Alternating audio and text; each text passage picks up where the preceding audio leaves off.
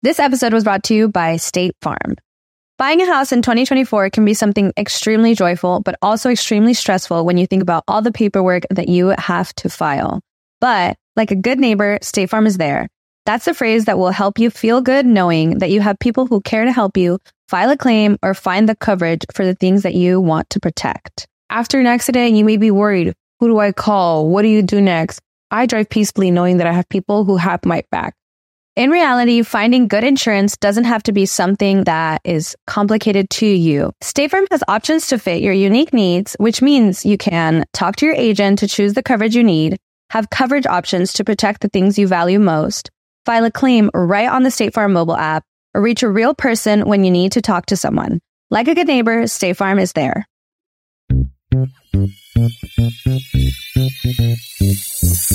Bienvenidos al show de Ana Cruz. Amor, sexo, familia, actualidad, dinero, entrevistas con artistas, eventos y mucho más. El show de Ana Cruz. Hola, ¿qué tal? Bienvenidos una vez más a mi podcast by Anita Cruz y todos aquellos que es la primera vez que me escuchan. Bienvenidos también a esta gran comunidad de mujeres y hombres buscando ser mejores cada día. Y quiero contarles un poquito de mí. Vivo en Texas, soy mamá, empresaria, mi profesión es periodista, he trabajado en radio y en televisión y mi pasión es comunicar y ayudar a los demás. Y es precisamente lo que trato de hacer con esta plataforma, con este espacio, con este podcast. Y bueno, el tema del día de hoy es ¿Qué es el amor propio y cómo cultivarlo? Porque es muy común que nos enseñen desde pequeños que debemos amar y respetar a los demás, pero no se nos recuerda a menudo que también es fundamental querernos, respetarnos y pensar en nuestro propio bienestar. Para hablar de esto nos acompaña mi querida amiga Ana Jones, pero antes quiero contarles que este episodio es posible gracias a mis amigos de Traders Village, que si ustedes no han ido todavía, que esperan, que están ubicados en el 2602 Mayfield Road en Grand Prairie, con 160 acres llenos de puestos y mucha diversión para toda la familia, juegos mecánicos, comida, antojitos. Tienen también un escenario donde se presentan DJs, diferentes bandas, diferentes animadores, payasitos. Están abiertos los sábados y domingos. Traders Village. Ahora sí, estoy súper emocionada con este episodio porque tengo una gran amiga que conozco de hace muchos años, súper emprendedora, con una vibra positiva increíble y que aparte ha sufrido una transformación personal que ahora ella usa para ayudar a otras personas. Está con nosotros Ana Jones, maestra de yoga, de meditación y coach de vida. Hola Ana, tu nombre, no, muchísimas gracias por permitirme tener un espacio en, en tu podcast el día de hoy.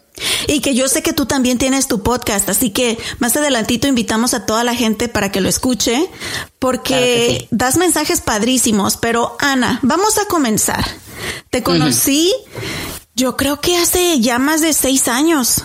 Sí. Estábamos jóvenes, eh, perdidas todavía. Pero desde que te conocí, recuerdo que también te invité a una, a una plática en la estación de radio para la que trabajaba, porque me encanta tu vibra y me encanta el estilo de vida que estás siguiendo. Así que mm. vamos a comenzar que la gente te conozca. Sal. Tú eres originaria de Tampico, Tamaulipas. Así es, México. Cuéntame un poquito de tu vida allá en México, Ana. Yo le digo a la gente, yo no tuve una crianza difícil en cuanto a seguridad básica, ¿no? O sea, todas mis, mis necesidades básicas estaban cubiertas siempre. Yo crecí en una clase eh, media.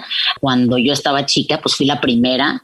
Mi papá es agricultor y mi mamá era ama de casa. Entonces mi papá empezó desde cero. Entonces a mí me tocaron muchos altibajos porque si conoces la agricultura es, pues dependes mucho del, clima, tienes que ser muy intuitivo, tienes que tomar decisiones en, momentos donde sean así como de decisiones prontas.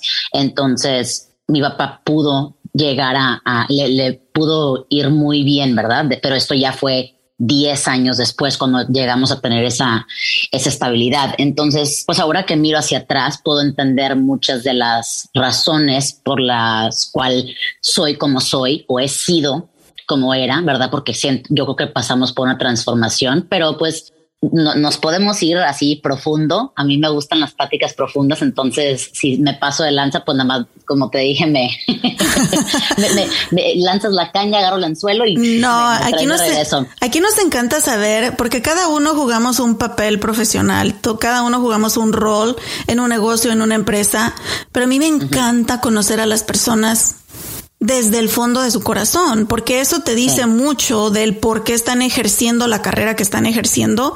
Y aparte, como te comenté antes de comenzar a grabar, Ana, me encanta que lo que tú estás haciendo es por experiencia propia. Porque tú también has sufrido una transformación y no simplemente frases que tú has sacado de un libro. Pero tus papis también tienen algo muy interesante. Tu papá es americano, y tu mami mexicana. Y yo creo que mucha gente que nos está escuchando en este momento, especialmente mi marido, porque también es half and half, como le decimos aquí. sí. Eso también les afecta un poquito en el sentido de encontrar su identidad, ¿verdad? ¿Cómo jugó esta mezcla de culturas en tu vida? Cuando tú naces en México, tú eres mexicano y nadie cuestiona tu identidad bueno, desde mi punto de vista, a lo mejor mucha gente dice, no, claro que no, no estamos separados por el color de piel, por el tamaño de nuestros ojos, por el color de nuestro pelo. O sea, un mexicano puede ser güero, ojo azul, ojo verde, ojo oscuro, no importa, todos somos mexicanos. Y nos gusta hablar de dónde venimos. Ay, fíjate que mis abuelos estuvieron en el holocausto, fíjate que mis papás vienen de España, fíjate que mis abuelos vienen de no sé dónde. O sea, nosotros no, no, tenemos esa necesidad de comprobar que somos mexicanos. Y es muy diferente eso aquí en Estados Unidos. Entonces yo crecí, mi papá habla perfecto español, o sea, mi papá de hecho está muy curioso porque fue el único de siete hijos que sus papás dijeron, ay, queremos tener un hijo en México. se cruzaron, mi abuelita se cruzó a Saltillo, Coahuila, tuvo mi papá mi papá tiene doble nacionalidad y es el único de sus hermanos que tiene doble nacionalidad y fue naturalizado, igual que yo. O sea, yo obtuve la, ciudadanía a través de mi papá. ¿Y habla español tu papá también? Perfecto. Sí, yo con mis papás hablo español. 100%. O sea, de repente nos aventamos frases en inglés porque pues ya se hace cosas que no se pueden traducir. Aquí en Texas ya nos volvimos bien pochas aparte. sí, también. Pero yo desde chiquita fui bilingüe. Sí. nunca fue así como que tienes que hablar esto en la casa o tienes que hablar esto. O sea, nuestro default siempre era español. Siempre. Y, y, no había bien o mal, no había este, no había nada forzado en ese sentido, ¿verdad? Entonces, cuando yo llegué aquí en Estados Unidos, y yo quería hablar en, en español con Juan Pérez y Juan Pérez no hablaba español. Eso fue un shock para mí, Ana. Sí. Porque era como que, pero te llamas Juan Pérez, o sea, ¿cómo no hablas español? ¿Entiendes? Entonces fue algo muy difícil para mí entender eso, porque si tú te llamas Juan Pérez en, en México, tú hablas español. Sí. Y te lo digo porque tengo muchas amigas todavía de que no mames, güey, este, vas a McAllen y pinche Magdalena Juárez no habla español. No mames. Y no sé qué. y yo antes también pensaba así, pero yo soy bien curiosa. Yo siempre tengo que encontrar el, el porqué de las cosas. Exacto. Entonces anduve de detective y hay mucha vergüenza. No creo que haya una palabra equivalente a lo que es realmente la definición de shame. Shame es como humillación, pero hasta se siente como diferente. Sí. Y mucha gente aquí, Ana, no está orgulloso de ser mexicano. Y a mí me encanta ser mexicana. O sea, me, fascina, me fascina. Entonces, yo tenía mi, identidad súper clara antes de venir aquí a Estados Unidos. Entonces, yo no tenía confusión de quién era en ese sentido. Y es que ya nos ha tocado vivir en un tiempo diferente y aún hemos enfrentado situaciones incómodas de racismo, pero pienso en la gente de hace 10, 20, 30 años naciendo aquí en Estados Unidos de padres hispanos que sí, como tú lo dijiste, sentían esa pena de decir que eran latinos, que eran mexicanos, centroamericanos, sudamericanos, porque había mucha discriminación, que todavía la hay, pero no creo que tanta como antes. Yo a veces le cuento a mi esposo, Ana, que yo no sabía, si había escuchado la palabra racismo cuando estaba en México, mm. pero yo no sabía el verdadero significado de la palabra racismo hasta que llegué aquí. Yo me crié hasta los 22 años en México, fui a la universidad Llegaban estudiantes extranjeros a mi escuela, los recibíamos, Ana, así como dioses, te lo juro. Bienvenidos. Me encantaba ver que su piel era de diferente color, que hablaban otro idioma, tenían otra cultura. Era una bienvenida con ganas de conocer de ellos. Y yo no recuerdo, pues todos éramos mexicanos, o sea, ¿de qué te discriminaban? Lo único que te podían decir era que o que estabas más prietito o que eras pobre y era todo. SAS. No había, no había otro tipo de discriminación. Pero cuando llegas aquí a Estados Unidos es completamente diferente. Y esto definitivamente afecta tu identidad, quién tú eres, cómo te sientes y que más adelante es eh, precisamente el tema del que estamos hablando, el amor propio. Eso va a afectar todo en ti, mm. en cómo tú te valoras personalmente. Pero ahora, Ana, ¿cuáles fueron los momentos más difíciles que tú puedes compartir con nosotros en México que fueron formando en ti la personalidad que tú tuviste que transformar? Ahora que miro hacia atrás, me doy cuenta de que yo viví muchos años de mi vida enojada, pero reaccionando a todo tipo de circunstancia, a todo, a todo momento, todo el tiempo con mi mamá, con mi hermana, con mi papá, con mis amigos, con, o sea, todo el tiempo sentía que tenía que defenderme. Porque cuando yo era pequeña, o sea, mi mamá me decía, Ana, o sea, tú veías la alberca y te aventabas y no sabías nadar. Entonces me decía, así era constantemente conmigo, ¿no? O sea, era muy intrépida, era muy espontánea. Y pues para una mamá primeriza, pues es como, qué pedo, o sea, mi hija se me va a matar, ¿verdad? y, o algo le va a pasar, pero pues aquí estoy, casi 35 años viví coleando, así que mira, este, dejen, dejen que sus hijos se diviertan.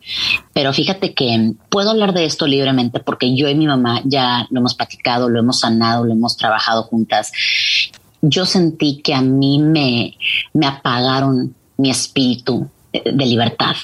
Yo sentí que a mí me apagaron mi espíritu de diversión, de jugar con la vida, de, todo eso, ¿no? A pesar de que mi mamá me dice, Ana, tú siempre has hecho lo que tú querías.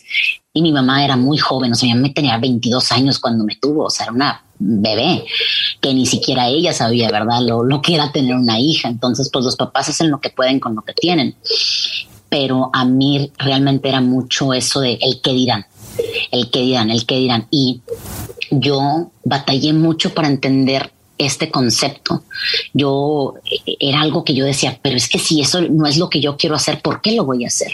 ¿O por qué le voy a echar una mentira a alguien para hacerlo sentir bien cuando no es lo que yo siento. O sea, no, no, no entendía el concepto de la mentira, no entendía el, por qué. O sea, como por, por, qué la gente no puede tolerar la verdad, ¿verdad? Pero el problema era que yo no sabía cómo expresarlo. Entonces, lo que yo le digo a mis amigas que tienen hijos ahorita, porque yo no tengo y no sé si voy a tener, este, es ayuden a sus hijos a canalizar la energía que tienen para que puedan expresarse en el mundo sin sentirse que son un estorbo o que la gente no, lo, no los va a probar o que le, le tienen o que le deben algo a alguien, porque así crecí yo. ¿Verdad? Esto le recuerdo a mi mamá y mi mamá, yo no me acuerdo de esto. Ya como mujeres, por lo que estamos rodeadas y las amistades y las más y todo eso, nuestro cuerpo ya es como, se convierte en una obsesión. Sí. Yo estoy segura que si yo no hubiera escuchado a mis amistades, no hubiera escuchado a mi mamá, ¿verdad? No hubiera escuchado a las otras mujeres hablar de su cuerpo como hablaban y demostrar vergüenza y compararse con otras mujeres, yo hubiera amado a mi cuerpo como es desde chiquita y me acuerdo que estábamos en una reunión familiar y un tío me dijo, yo tenía como que 15, 16 años a lo mejor, y estaba delgadita. Me viene mi tío y me dice, oye Anita, te ves muy bien, felicidades, te ves muy bien, este, bien delgada, bien, muy, muy bien. Y yo, ah, muchas gracias, tío. Y tan, tan, se acabó. Tempito después viene mi mamá y me dice, oye, mijita, este, fíjate que escuché la conversación con tu tío que te estaba diciendo que te veías muy bien y, le dijiste gracias. Y yo, ah, ok, luego. Me dijo, no, pues porque le dijiste gracias. Ana, yo estaba bien confundida. Yo dije, como, ¿qué pedo? Esto es como que, o sea, trick question, ya sabes, es como un juego mental. Exactamente. Y le digo, pues, ¿qué le iba a decir entonces? Me dijo, ay, pues no sé. Ay, no, tío, ¿cómo crees? No, nada que ver. La modestia, que de la cultura de la que venimos, la mujer, teníamos que ser modestas. Y cualquier comentario que hiciéramos que demostrara seguridad era como que estábamos tratando de estar encima de los demás. y, y, mira cómo una simple frase o una simple acción marcó tu vida, Ana. Sí, y hasta el día de hoy, Ana, o sea, yo me acuerdo que yo en ese momento, yo me quedé bien confundida. Y yo dije, pero ¿por qué voy a decir algo que no es real? O sea, si yo siento que me veo súper bien, ¿por qué voy a decir que no me veo súper bien? O sea, ¿por qué voy a mentirle a alguien para hacer sentir cómodo a otra persona? o a quien lo esté escuchando. Y obviamente no me había dado cuenta en ese entonces, pero yo regreso a ese momento y eso, mi mamá no me lo dijo palabra por palabra, pero me dio a entender que el amor propio es algo que una mujer no debe de hacer. Y esto me recuerda, Ana, muchas frases que yo escuché personalmente, que también amigas me han compartido, que han escuchado. Una muy buena amiga que tengo, ella es abogada. Ella dice que su mamá siempre le dijo, lo que sea tienes que aguantar. Ella estuvo casada y su esposo era súper infiel. Y la mamá le decía frases como, recuerda, Podrá tener muchas capillitas, pero tú eres la catedral. Tú siempre tienes que mantener la imagen de la esposa.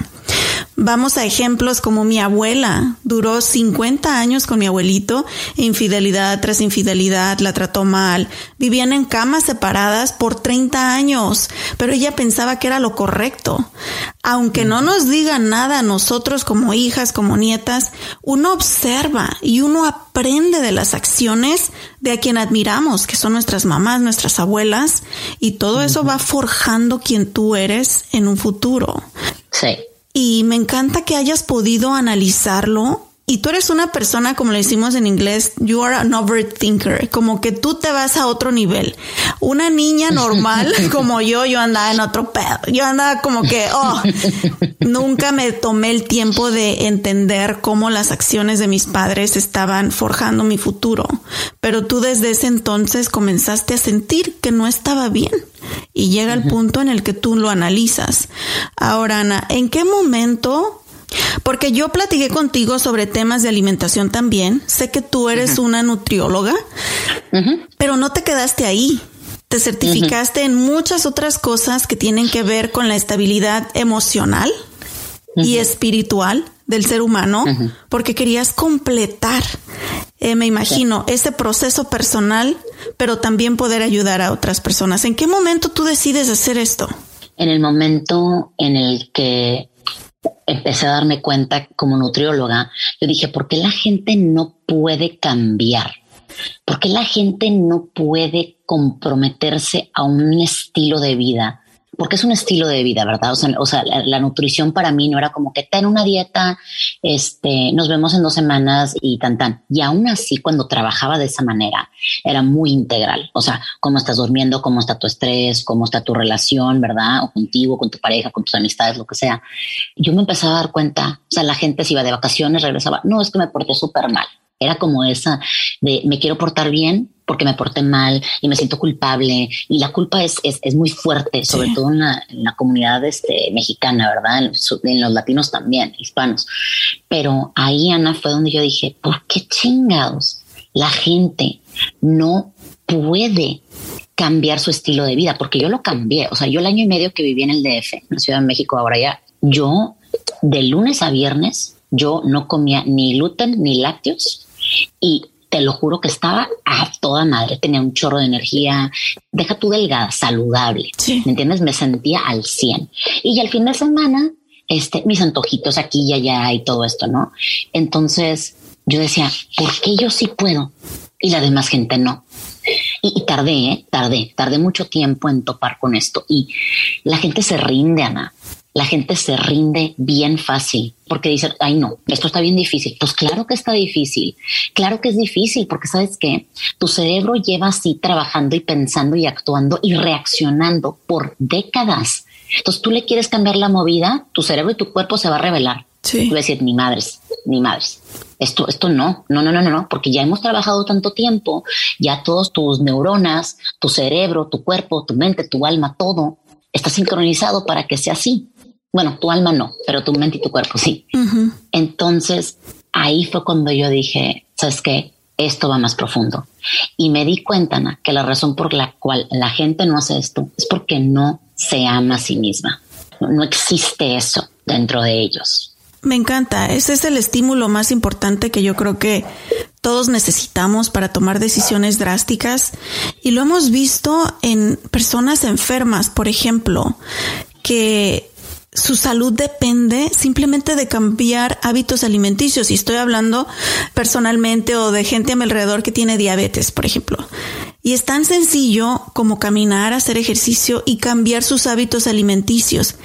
Y no pueden, Ana, no pueden. Es algo horrible en su mente que juega con ellos y que veo el otro extremo. Mi esposo, por ejemplo, él tiene la presión alta y de volada hizo sus cambios en su comida y para él no es una tortura. Yo lo veo que él tiene bien presente cuál es su objetivo. Él quiere estar saludable y él me lo ha dicho. Yo quiero un día poder ver a mis hijos crecer. Tiene ese estímulo bien claro y cambió su alimentación. Y veo el otro extremo, como gente que yo amo sufre sufre porque no pueden dejar de comer mal. Y eso que acabas de decir tú, el amor propio, es lo que detona todo ese comportamiento. Y yo se los he dicho, por ejemplo, mi mami, mami, yo te quiero ver 40, 50 años más si Dios lo quiere. Y ella a veces no puede, no puede. Mi papá igual pero no puedo entender tampoco cómo es que no pueden hacer un cambio tan sencillo de en vez de comer seis tortillas, cómete una tortilla. Pero no pueden, Ana. Y, y tú dices amor propio, pero yo he escuchado la frase muchísimo me siento culpable de decirla bastante porque ni siquiera la entiendo bien, trato de entenderla. Vemos atascado en las redes sociales banners, frases y todo que dice, ámate a ti misma, ámate a ti misma. Pero para toda la gente que nos está escuchando, dinos, por favor, para que lo entendamos todos. ¿Qué es, amor propio? ¿Qué es el amor propio, pues? no es que te des besitos así tú sola. ¿Qué es el amor propio? Mira, Ana, me encanta que estés tocando este tema porque justamente acabo de tener esta conversación con una amiga y hablamos sobre qué es, ¿verdad? ¿Qué, ¿Qué significa el amor propio para ti? Una persona que se ama a sí misma no solamente se alimenta bien, porque ya sabe lo que ese tipo de alimentación le va a brindar a su vida. Una persona que se ama a sí misma no se permite estar alrededor de personas tóxicas, ¿verdad? ¿Y qué es esto? Gente que no te aporta nada bueno a tu vida. Si hay gente que te está criticando, como ese, ese de quítate tú para ponerme yo, haz de cuenta, ¿verdad? Que te está empujando y que al empujarte y al sumirte se sienten mejor ellos, que sienten que tienen que estar como este, siendo como pedantes y humillando a gente como para ellos sentirse mejor. Eso es bajo autoestima. Es una persona, una persona que se ama a sí misma, no se rodea con gente con baja autoestima. Se rodea con gente que eleva a los demás que están a su alrededor, porque no siente que hay competencia, porque sabe que el mundo es tan abundante en todos los recursos que si a una persona le llega una pareja padrísima, a otra persona le caen 10 millones de dólares a la cuenta, la otra persona tiene un mejor cuerpazo de su vida, no se siente amenazado ni se siente celoso, al contrario, lo ve y dice, que esto es posible para mí, porque esta persona lo hizo, porque esta otra persona lo tiene y porque esta persona ya lo logró. Entonces, en vez de sentir celos, envidia y derrote, ¿verdad? Se siente inspirada y se siente como que entra esa pasión por la vida de que yo también puedo, si esta persona puede.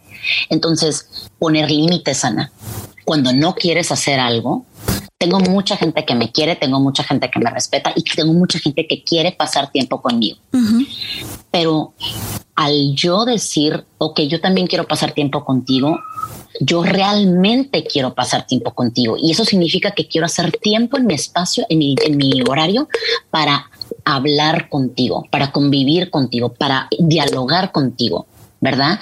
Porque yo, yo ya estoy en el punto en mi vida donde digo, híjole, qué padre que quieras pasar tiempo conmigo, pero desde mi punto de vista, si esa persona no me aporta nada a mi vida, yo no le voy a decir que sí. Y esto, Ana, es en tantos aspectos, o sea, sobre todo mujeres, ¿cuántas veces has dicho que sí quieres tener relaciones cuando no? ¿Cuántas veces has dicho que sí quieres comer pollo cuando quieres comer carne? O sea, pendejadas así puede ser, pero cuando se acumulan, Ana, ahí es cuando uno ya se siente como víctima. Sí. ¿Verdad? Y en México es muy común el rol de víctima.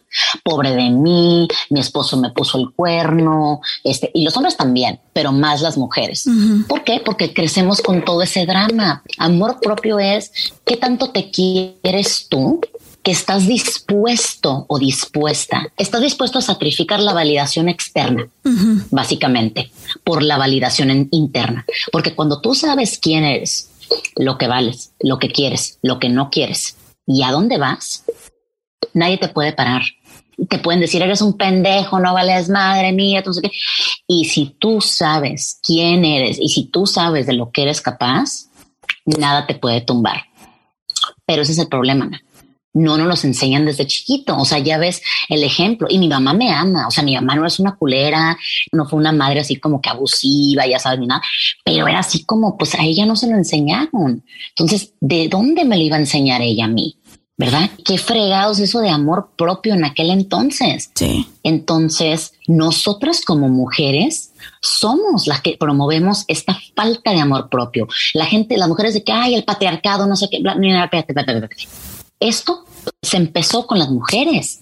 Así que no me vengas con mamás de que el patriarcado y que los hombres y que esto y que lo otro. No. ¿Quién te enseñó a ser así? Tu mamá. ¿Quién le enseñó a tu mamá a ser así? Su abuela. ¿Quién le enseñó a tu abuela a ser así? Su mamá. Y así, y así nos vamos, a Y hay muchas cosas que derivan de esa falta de seguridad, de esa falta de amor propio en las mujeres, que trasciende por generaciones, desde nos quejamos de los hombres machos, de los hombres que no respetan, pero somos las mujeres las que estamos dejando que los niños sean de esa manera o criando hijos varones de esa manera.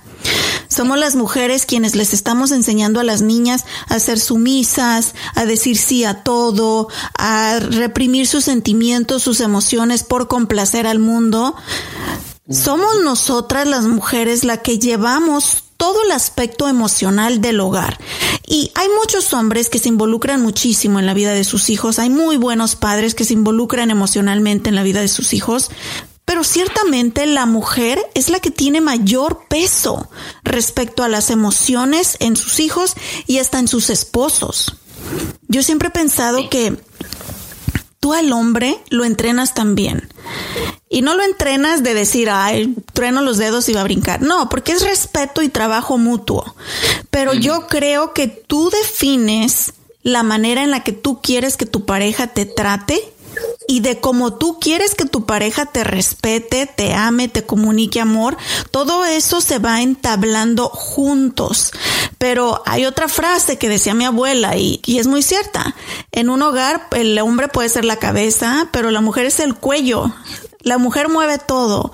Si de verdad te pones a pensar en cómo quieres tú que tu familia esté establecida y que tus hijos crezcan. Así que me encanta esto, Ana. Y volviendo al ejemplo de nuestras madres, te cuento yo que mi mami siempre fue súper sumisa. Mi mami fue mm. la mujer más amorosa del mundo, es, porque está con nosotros todavía, más entregada, más complaciente pero también eso hizo que yo toda mi vida viera a mi mamá abnegada y sufriendo. Y eso me traumó y me ha traído traumas de por vida al punto de que yo también decía, nadie me va a hacer lo mismo. Y como tú mencionaste que desde chiquita siempre fuiste bien reactiva y defendiéndote y pensando que, que todo estaba en, en tu contra, así era yo también. A mí ningún hombre me va a tratar mal. No, ¿por qué esto? Y mira cómo pequeños detalles pueden arruinar tu desarrollo emocional. Ana, ¿cómo afecta todo lo que tú vives de niña, de dónde vienes, tu cultura, todo en el amor propio. Me lo dices a continuación. Seguimos platicando con Ana Jones, maestra de yoga, meditación, coach de vida.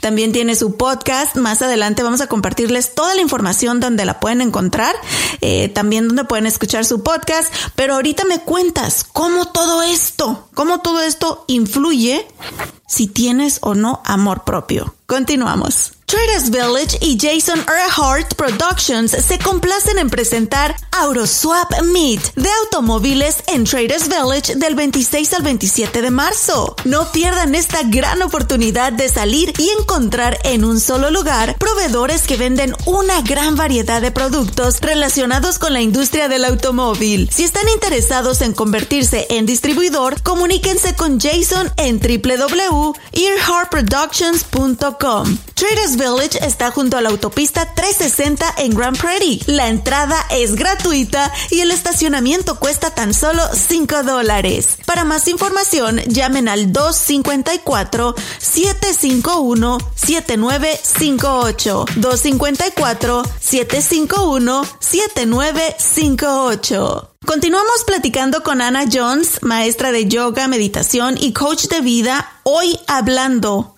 entre mujeres, así, abiertamente y también exponiendo nuestros trapitos de, por qué somos como somos. ¿Qué es el amor propio? Ya lo entendimos. El amor propio, en las palabras de Ana, es qué tanto estás tú dispuesta a hacer para estar feliz tú sin tener que complacer a nadie externamente. ¿Cómo todo lo que tú vives de niña o de niño afecta ese amor propio, Ana? Es todo. Tu formación de niño es todo. Y mira, esto es algo que yo le digo a la gente.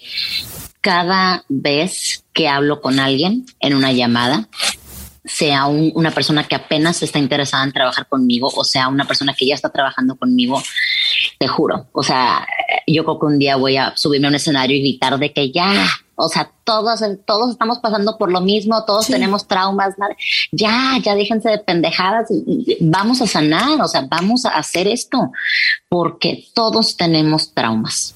Esa es la verdad, Ana. No importa qué tan consciente seas, qué tan esto y el otro, va, va a haber alguna carencia o va a haber un exceso de, ¿verdad? Exceso de libertad, carencia de libertad. Este exceso de amor, carencia de amor. O sea, al final del día, los padres hacen lo mejor que pueden. Lo que pasó no fue tu culpa, pero es tu responsabilidad sanar. Punto. Entonces, yo le diría a la gente, regresa a tu pasado, por más doloroso que sea, porque si no vas a ese lugar donde se generó ese trauma de lo que quieras, miedo de abandono, miedo de no ser amado, miedo de perder el dinero porque a tu tatarabuelo le robaron todo y luego nadie lo sanó y ahora tú traes ese trauma, ¿verdad? No nos damos cuenta cómo todas esas emociones, todos esos traumas, esas experiencias, esas creencias se van pasando de generación a generación. Y mira, por eso tanta gente, Ana, con ansiedad, con depresión y no saben de dónde viene. ¿De dónde crees que viene? De traumas, de traumas que te pasaron porque están ligados con una experiencia o con una persona de tu pasado, de tu lineaje, o te lo pasaron directamente, ni pinche cuenta te das que lo tienes y estás viviendo la vida de alguien más, estás viviendo una programación de los traumas de alguien más, no estás viviendo la vida que tú quieres. La vida que tú quieres, Ana, va a suceder el día en que tú decidas que vas a comprometerte con este camino de sanación, porque la sanación nunca termina. Mm, nunca termina hasta que nos morimos. Puedes detectar las cosas que, que te detonan y puedes tener mucha conciencia y decir, uy, Jesús, pero esas heridas, así al 100%, yo no he visto que haya alguien en el mundo que diga yo ya sané. Yo ya estoy liberado. Realmente, Ana, esto es lo más importante, saber que todos tenemos heridas del pasado, todos tenemos cosas que sanar y es nuestro deber. O sea, si quieres ser mejor persona, si quieres ser mejor padre, sana tus heridas del pasado, sana a tu niño interior, porque Ana, una persona puede tener 50 años, 60, 70. La edad cronológica y la edad espiritual y emocional son totalmente diferentes. Todos, ay, es que ya está bien grande, es un adulto. Ni madres, todos somos pinches niñitos heridos, eh, de verdad, detonándonos los unos a los otros. Eso es lo que somos. Y tampoco es válido navegar toda tu vida con bandera de víctima y sí, ok, nuestros padres a lo mejor no tuvieron la educación emocional en cierta cosa, no pudieron dirigirnos como hubiera sido lo, lo mejor. Pero tampoco podemos vivir toda la vida diciendo, ay, es que mi papá me abandonó. Y estoy hablando por mí, ¿ok? mi, mi papá nos abandonó y voy a vivir con ese trauma toda la vida y estar paranoica a cualquier relación que yo tenía porque decía, me van a abandonar. No puedo querer porque después me van a abandonar. Y, y te, te hablo de mi corazón, Ana. Eso lo viví hasta mis 35 años cuando conocí a Dustin. Y tuve que entender que no podía culpar a mi padre más de mis decisiones y de lo que era mi vida, porque lo único que estaba haciendo era vivir en temor y también afectar a la gente que yo amo, en este caso mi hijo y mi esposo, con traumas que ni eran de ellos, con traumas que ellos no necesitan arrastrar, pero es bien importante lo que tú dices, tienes que aceptarlo, regresar a tu pasado, y iniciar ese camino de sanación, porque si no te la vas a pasar toda la vida navegando con esa bandera de víctima y culpando a los demás por lo que te sigue sucediendo, cuando en realidad el único que tiene el control de tu vida eres tú mismo. Sí. Anita, totalmente. Si no hacemos esto, podemos llegar a convertirnos en nuestro propio y peor enemigo. Sí, totalmente. O sea, la gente que se queda en ese rol de víctima, como dices tú, qué infierno. O sea, de verdad que yo pienso en esas cosas y digo, qué hueva, qué hueva vivir una vida donde tú todo el tiempo te estás como que victimizando por todo. Porque las víctimas no nada más es en una cosa y en una instancia, es con todo. Y mira, te voy a ser 100% honesta. Yo no estoy de acuerdo con los coaches grandes, grandes, porque yo siento que se brincan esa parte como que de la emoción, de que tenemos que pasar por etapas. No es como que cualquier persona puede llegar y decir, ah, ok, estas son las cosas que me detonan y estas son las cosas que con las que tengo que trabajar. Ok, ya no me voy a enojar. Y no, no. Si estás enojado porque de chiquito tu papá te quitó el juguete cuando tú querías, enójate encabrónate, sientes enojo y disfrútalo, pero deja de culpar a tu papá por lo que hizo hace 30 años, 20 años, lo que sea, porque él no sabía que te estaba lastimando. Él pensaba que estaba haciendo lo mejor para ti, porque eso es lo que los padres hacen y no importa en qué circunstancias sea, ¿verdad? Nalgadas, bofetadas, todo, o sea, ellos así crecieron, eso se les educó a ellos. Entonces, si tú puedes llegar a reconocer que estás causándole tristeza, ansiedad, estrés y hasta como inseguridad, ¿no? Porque pues tú como dices, ese trauma de abandono, yo también lo tenía y seguro hay, hay todavía rastros de ello. Me tengo que estar cachando constantemente. Y te afecta bien cañón, Ana. O sea, yo llegué a un punto en el que, no sé, mi esposo me miraba feo y yo sentía, ok, ya, me voy a preparar. Ya en mi cabeza era de que cuáles next steps. Sí, sí, sí. Pero eh, lo entendí que venía desde mi niñez, de que mi papá nos abandonó y yo viví con esa paranoia toda mi vida y, y que no se va completamente, como tú lo dijiste. Entonces, es el aprender a manifestar y expresar nuestras emociones, pero también procesarlas, ¿verdad? Porque no solamente es, ok, me enojo, ya me voy a enojar, eh, grito, estoy a solas, pero ¿qué pasa cuando no sabemos cómo procesarlas? Te quedas enojado toda la vida y haciendo berrinche y gritando.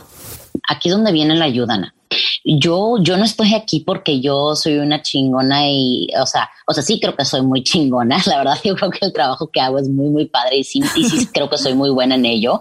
Esto es amor propio, ¿verdad? Reconocer que, que soy buena en lo que hago, pero también sé que no llegué aquí sola y que si no hubiera sido por toda la gente que me apoyó, terapeutas, coaches, sanadores, mi mamá, mi mamá ha sido súper, súper, súper, o sea, mi mamá de verdad que se merece un súper trofeo porque no solamente este, es una excelente madre, pero ella estuvo ahí a la hora de los putazos estuvo ahí a la hora de que mamá es que a la hora de los reclamos de que es que tú me hiciste esto porque sí, o sea, me, me, me, lavó la boca con jabón, me puso chile, me nalguió todo, ¿no?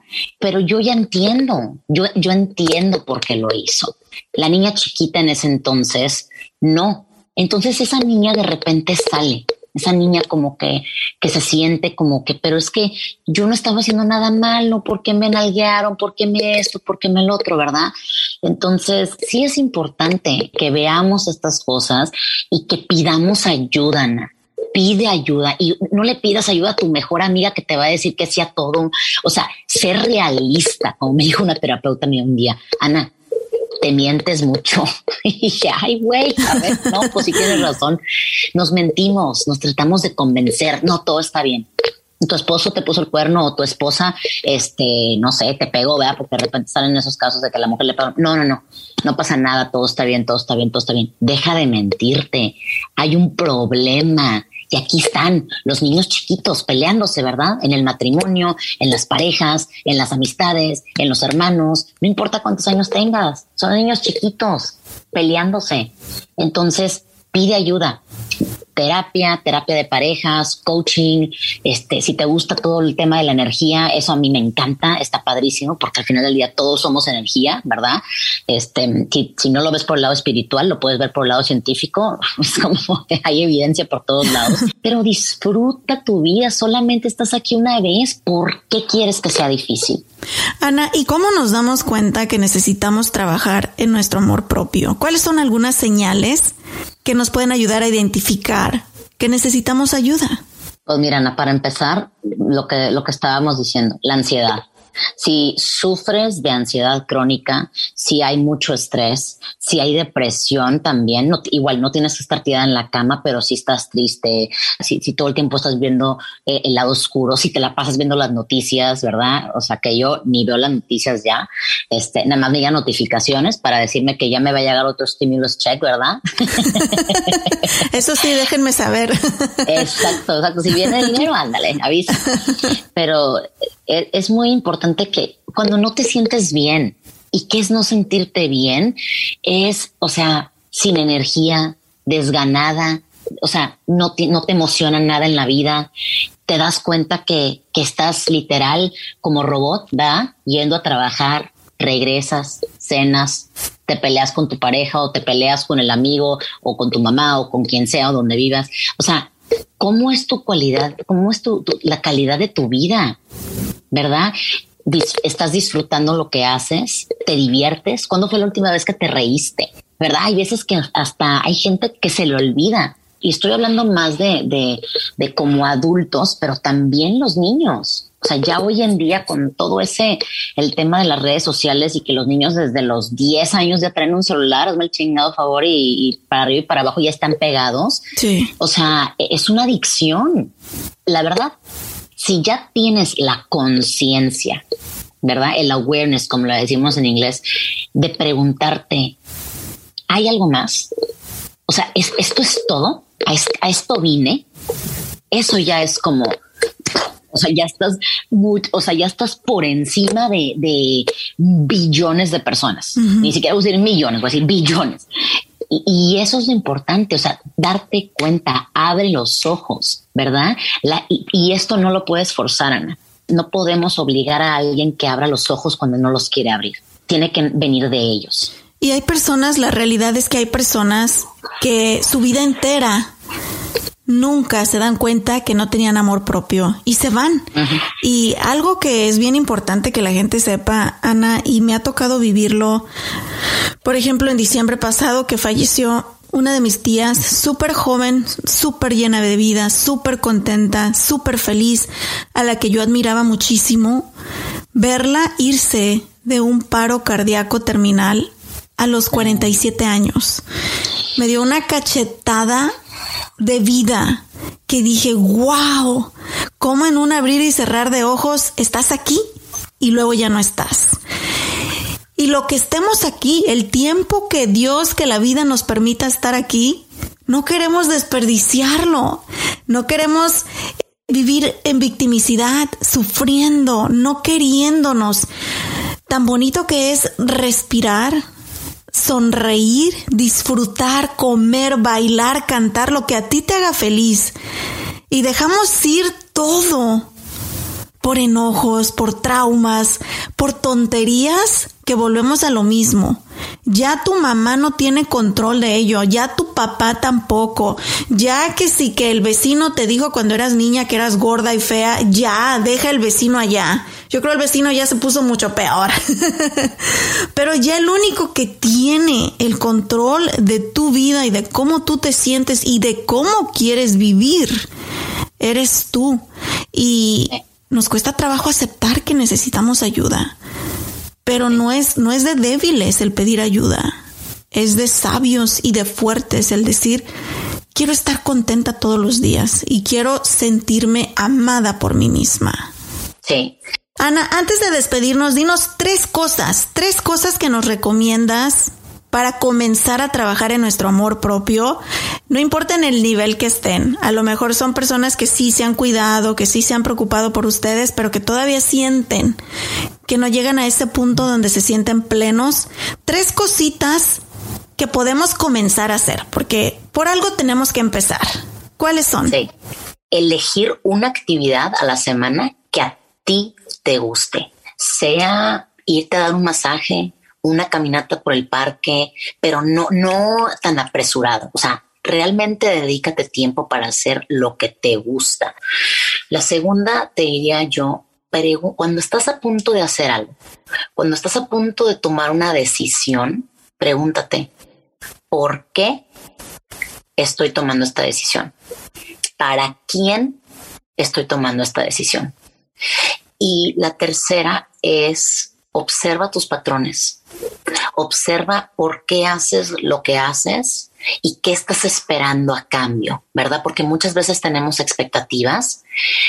Esta es una extra, una invitación para hacer las cosas sin expectativas, sin la, para no esperar la aprobación de tu mamá, de tu papá, de tu pareja, de tu amiga, de tu amigo, de tu hermano, lo que sea, ni, ni del cajero. O sea, tú hacer las cosas por ti como si nadie te fuera a ver, ¿verdad? Como, como si en ese momento fueras invisible y lo vas a hacer porque sé que esto me va a hacer sentir bien, ¿verdad?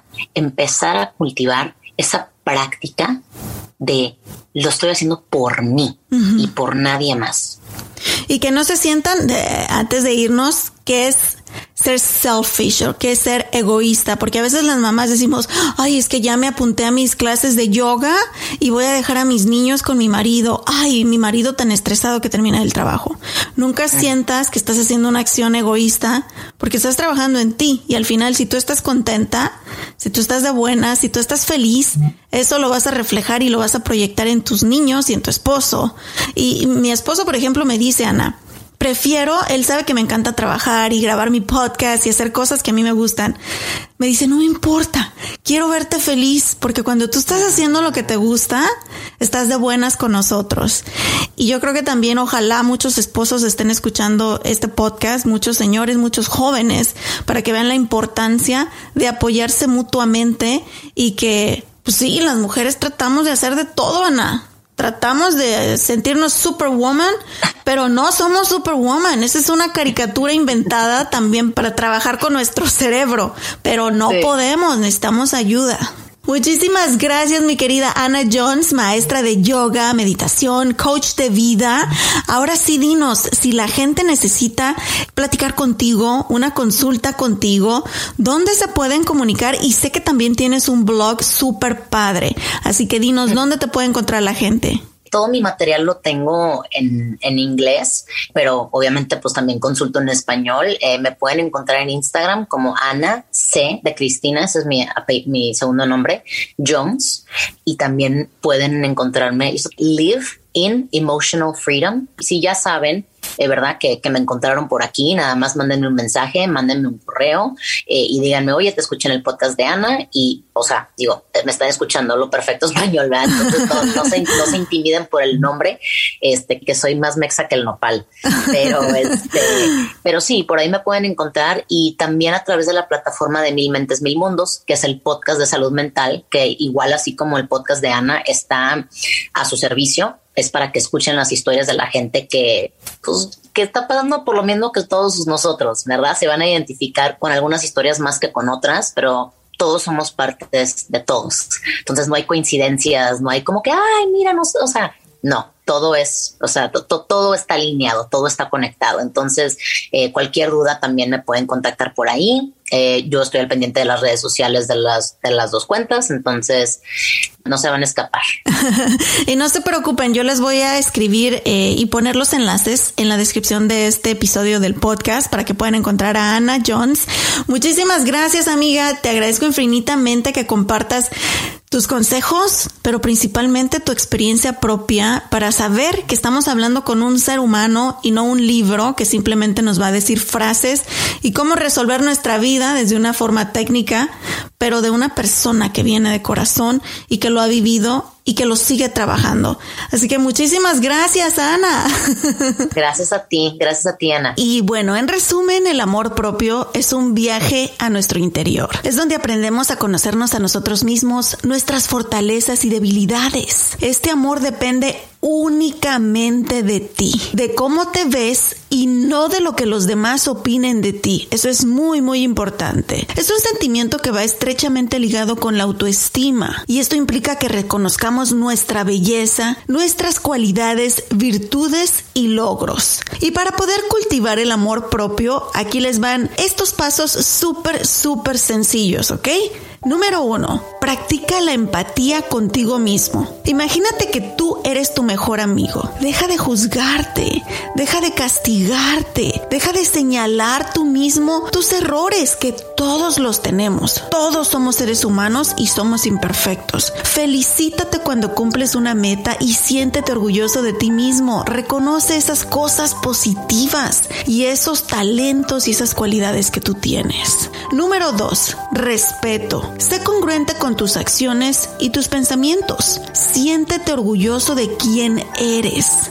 El respeto es de los primeros pasos para que nos amemos también nosotros. Número 3. Perdónate. Así es. Hay que reconciliarnos con nosotros mismos y piensa que todos cometemos errores y que los errores son aprendizajes. Número 4. Quiérete mucho.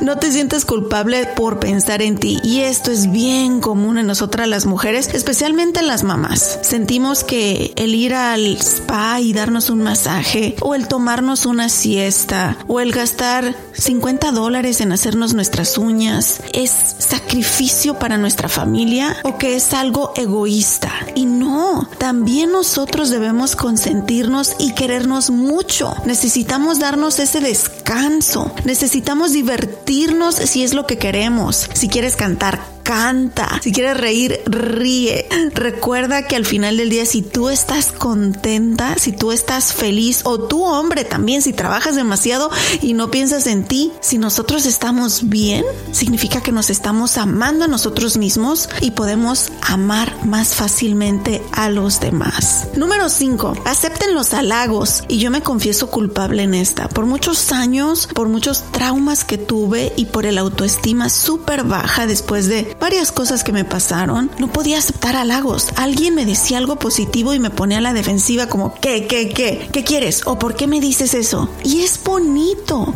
que aceptemos que los demás reconozcan también nuestras cualidades, especialmente si son familiares, compañeros del trabajo y mucho más si son amigos. Qué bonito se siente recibir esas palabras.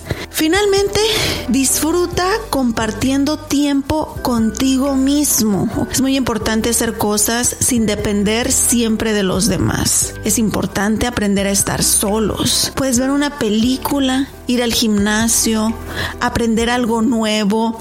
En muchas ocasiones, tú eres tu mejor compañía y debes aprender a apreciarlo, ¿ok? Así que practicando estos consejitos, ustedes van a poder comenzar a cultivar el amor propio y amarse mucho, mucho a ustedes mismos, ¿ok? Espero que les hayan servido. Muchísimas gracias por habernos acompañado. Y antes de despedirnos, también queremos darle las gracias a mis amigos de Traders Village por hacer posible este episodio. Recuerden que este es un lugar, hagan de cuenta que se van a transportar a su país en Latinoamérica. Los que nos escuchan en Latinoamérica, qué chido que ustedes sí pueden ir, como le llamamos allá nosotros en México, a los tianguis. Pues bueno, Traders Village es como un tianguis gigantísimo con 160 acres llenos de puestos donde ustedes pueden negociar cara a cara con el dueño del negocio, tener muy buenos precios, hay diversión para toda la familia, juegos mecánicos, comida y tiendas de hasta lo que no se imaginan. Así que visiten Traders Village en el 2602 de la Mayfield Road en Grand Prairie y recuerden también seguirlos en las redes sociales como arroba Traders Village. ¿A dónde nos pueden mandar sus mensajes? Rey y cómo nos siguen en las redes sociales. Ay, también cómo nos dejan sus reviews en Apple Podcast. Claro, Ana, nos pueden dejar sus mensajes por las redes sociales. Búscanos por Facebook, Instagram y Twitter como arroba by Anita Cruz, arroba by Anita Cruz y asegúrate de dejar tu review en Apple Podcast en nuestra librería de episodios. Desliza hacia abajo, haz clic en Write Review y así de fácil puedes dejar tu comentario y asegúrate de dejarnos cinco estrellas. Eso es todo, Rey. Pues muchísimas gracias, me despido. Mi nombre es Ana Cruz. Tenemos una cita el próximo martes aquí en mi podcast Vaya Anita Cruz. Los quiero. Hasta la próxima. Gracias por ser parte una vez más del show de Ana Cruz. ¿Estás listo para convertir tus mejores ideas en un negocio en línea exitoso? Te presentamos Shopify. Tal vez no lo sabías, pero nuestro podcast More Than Mamis es un negocio y lo empezamos por supuesto para desahogarnos y hablar sobre la maternidad, no para convertirnos en expertas de ventas y del e-commerce. Así que sí, necesitábamos ayuda para vender nuestro merch y poner en marcha nuestra tienda. ¿Y cómo suena con Shopify? Llegó otra venta. Shopify es la plataforma de comercio que está revolucionando millones de negocios en todo el mundo. Ya seas un emprendedor desde tu casa o desde donde sea, Shopify es la única herramienta que necesitas para iniciar, administrar y hacer crecer tu negocio sin dificultades. Con Shopify puedo gestionar pedidos, envíos y pagos desde cualquier lugar, brindándote toda la información y estadísticas de tus ventas al detalle. Regístrate para un periodo de prueba con tan solo un dólar al mes en shopify.com barra sonoro, todo en minúsculas. Ve a shopify.com barra sonoro para llevar tu negocio al siguiente nivel. Shopify.com barra sonoro.